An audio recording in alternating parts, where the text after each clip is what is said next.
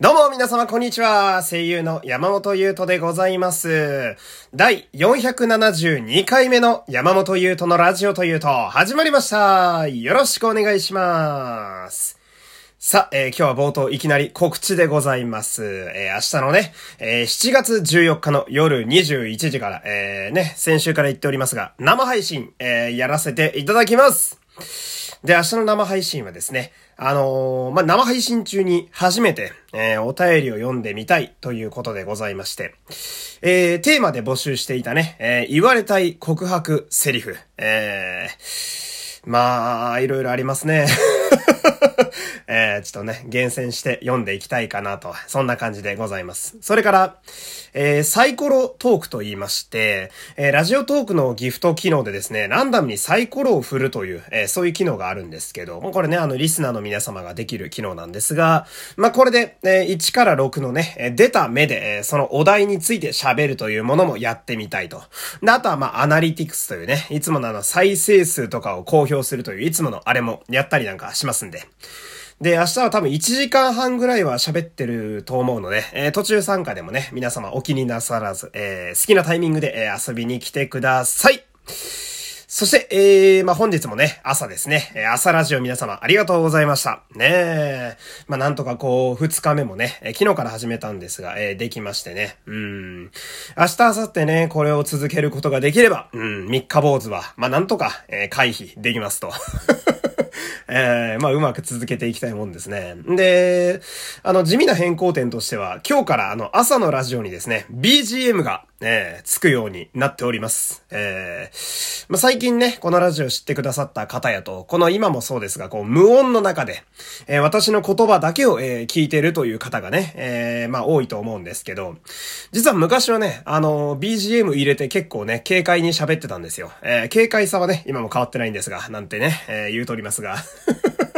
えーすごい朝っぽいいい BGM を見つけたんで、まあ、それをね、あの、バックに朝喋っておりますんで、えーこちらもね、えー皆様ぜひともチェックよろしくお願いします。で、朝ラジオはですね、えー、まあ、通勤時間帯とかに聞いてほしいなとかね。うん、やっぱ朝って、まあ、忙しいですからね。あ時間が過ぎるのやっぱり早いですから。うん、まあ、こう、まあ、サクッと聞けるのがいいなと思って、えー5分ね、喋っているわけなんですけど、あのーまあ、今日もね、やってて思ったんですけど、まあ、5分ってあっという間なんですよ。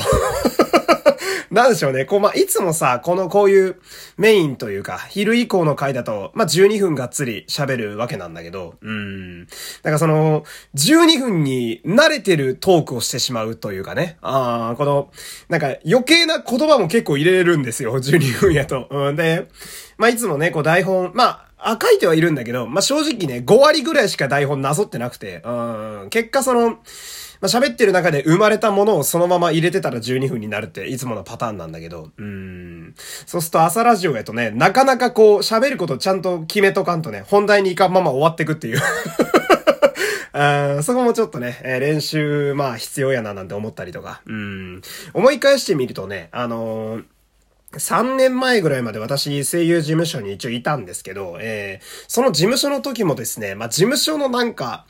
うーん、どう言えばいいんだろう、事務所のま、宣伝ラジオみたいなやつを任されてた時期があって、3、4ヶ月ほど。えー、その時はですね、もっと短くて、あの、3分のラジオだったんですよね。えー、3分のラジオなんてさ、あ今考えてみれば、えげつない短さよ。うん何も喋れないよ、マジで。だってさ、まあ俺のフリートークのね、その、まあタイミングというか、えー、テンポで行くならさ、いや皆さんね、ちょっとね、今日ね、あの聞いてほしい話があるんですよ。っていうのもね、えー皆さんこれね、いきなり何を言い出すんだって思うと思うんですけど、ぐらいで終わってくんですよ。3分って。うん。確かまだね、データと動画は残ってたはずなんで、まあ気になる方は調べてみていただければ、えー、初々しい私のトークが聞けるんじゃないかなと。あれ、ほとんどストップウォッチに追われて喋ってっからね、あれ。ああまあまあまあ。その時と比べたら、えトークは多少ね、成長してるんじゃないかななんて思ったりもするわけですが。えこの朝ラジオについてですね、え消費者の声があるんで読んでいきましょう。えーラジオネームミミさん、ありがとう。今日はお休みだったので昼に起きました。いいね。通知欄を見ると、ラジオトークからのお知らせが。朝の空気を感じる山本さんの声に少し笑いつつ、これからは山本さんのいってらっしゃいが聞けるのかと思うと楽しみになりましたというね。えー、5分というのも、えー、いい時間だと思います。朝の準備や寝起きの活動開始の勢いづけにちょうど良さそうです。毎朝聞けることに期待しつつ、お体お大事にできる範囲でというお便りです。ありがとうございます。そうですね。うーん。あのー、やっぱ、起きて30分後ぐらいに撮ってるんで、声がまだ寝起きなんですよ。えー、まあ、その辺もね、楽しんでいただければと。えー、消費者の声もう一個。えー、ラジオネーム、ゆうなぎはるき、あと、ラジオの切り込み隊長、ありがとう。えー、ゆうとさん、こんにちは、こんにちは。えー、今日から始まった朝ラジオ、嬉しいです。まさしく車で5分程度の通勤時間なので、ありがたい配信時間なのと、朝からゆうとさんの言ってらっしゃいを聞けるのは嬉しいです。これから通勤時間が楽しくなりそうです。というね、お便りです。ありがとうございます。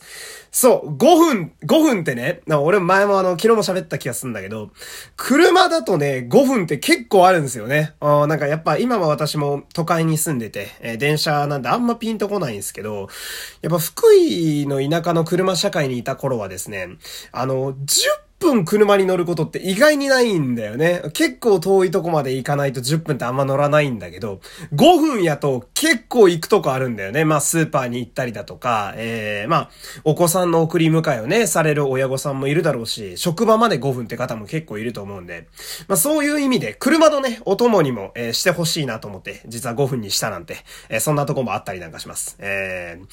そして、えー、っと、このままお便り読んでるんでね、7月のゆるメールテーマもね、えー、読んででいきましょうかね。ラジオネーム、えー、ミキータさん、ありがとう。えー、今月のメールテーマ、最近買ったものでお送りします。えー、あ、お便りします。昨日ニトリで夏用のスリッパを新調しました。いいね。足の裏に直接触れる部分がメッシュになっており、サラサラでとっても快適です。山本さんは実質でスリッパやルームシューズを利用されますか？というお便りです。ありがとうございます。いや、もうニトリの商品は間違いないですからね。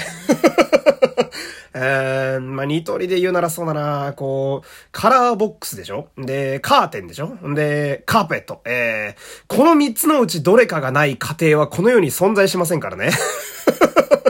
えー、令和の 3C ですね。ねえ C かどうかね、綴りがちょっと怪しい。K かもしれないですけど。うーん。で、これスリッパはね、今はですね、そんな使ってないんですけど、この東京の一人暮らしだと。えー、福井の実家やとね、めちゃくちゃ使ってましたね。あー、あのー、まあ、福井って、まあ、田舎ってのもあって、なんやかんやまあ、昔ほどではないですが、雪国っちゃ雪国なんですよ。だからまあ冬は結構寒くてですね、えー、特に足元が冷えるんですよね。冬のフローリングがもうほんと氷でして、うーん。で、なんかあの、カイジのね、利根川側の焼き土下座ってしてましたけど、まああれの冷たい版みたいな えー、逆焼き土下座っていうね、えー、感じでしたけど、私はね、あの、福井にいた頃はね、ほんとね、なんかこう、ゆるふわ愛され女子と言いますかね。あふわふわの、あの、部屋着を着てるかのような、もっこもこのね、えー、こう、女子かっていうぐらい、もっこもこのスリッパを履いてましたね。毛布みたいなの履いてましたから。あで、履きすぎてあの、スリッパのインソールみたいな部分がね、あの、ボロボロでしたね。もう浪人時代はね。あスリッパに足入れるたびにその段ボールの残骸みたいなやつが出てくるっていう あそのぐらいよう履いてましたけどね。あまあこんな感じで、えー、お便りはね、まだまだ募集しております。で、えっと、生放送はね、明日の9時からなんで、まだまだ、えー、生放送のメールテーマ、言われたい告白セリフ、こちらもですね、えー、引き続き募集しておりますんで、ぜひとも皆様思いついた方、また送ってみてください。えー、でね、えー、ここからね、もう一個フリートークしていきたいんですけどね。あのー、最近私ちょっとハマってる食べ物がありまして、それが、あのー、チョコスコーンって言うんですけど、わかりますかね？わかるよね？わかるか？うん。あのまあ、近所に声優がありまして、ややこしいですね。西の友の方です。スーパーの方ですね。えー、声優のね、チョコスコーンが美味しくて、これにすごいハマってるんですけど、あのー、甘すぎないのがすごい良くて、うん、なんかね、あのー、甘すぎない上に、その、まあ、サクッとしてるのはもちろんなんだけど、ただのサクッじゃなくて、なんかね、あのー、カントリーマームとかに近い、こう、しっとりした生地感なのがすごい良くて、うん、で、その、ごっついクッキーみたいなしっとりした生地にダイスみたいなチョコが入ってて、これがすごい美味しい。これめちゃめちゃコーヒーに合うんですよ。えー、で、まあ、正直毎日食っても飽きないぐらいには結構こうハマってたりなんかするわけなんだけど、うーん。ただですね、ちょっと厄介なのが、まあ、こんだけ中毒性が高いのに、あの、やっぱ高いんですよね。うん、まあ普通の、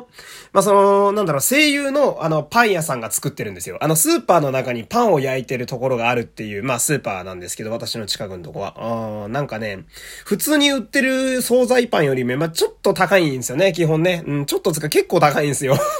うん、まあ、だからこそ美味しいってのもあるんだけど、うん、だから、私もこう、値引きの赤いシールを貼ってる時にしか基本買わないわけですよ。ねでもね、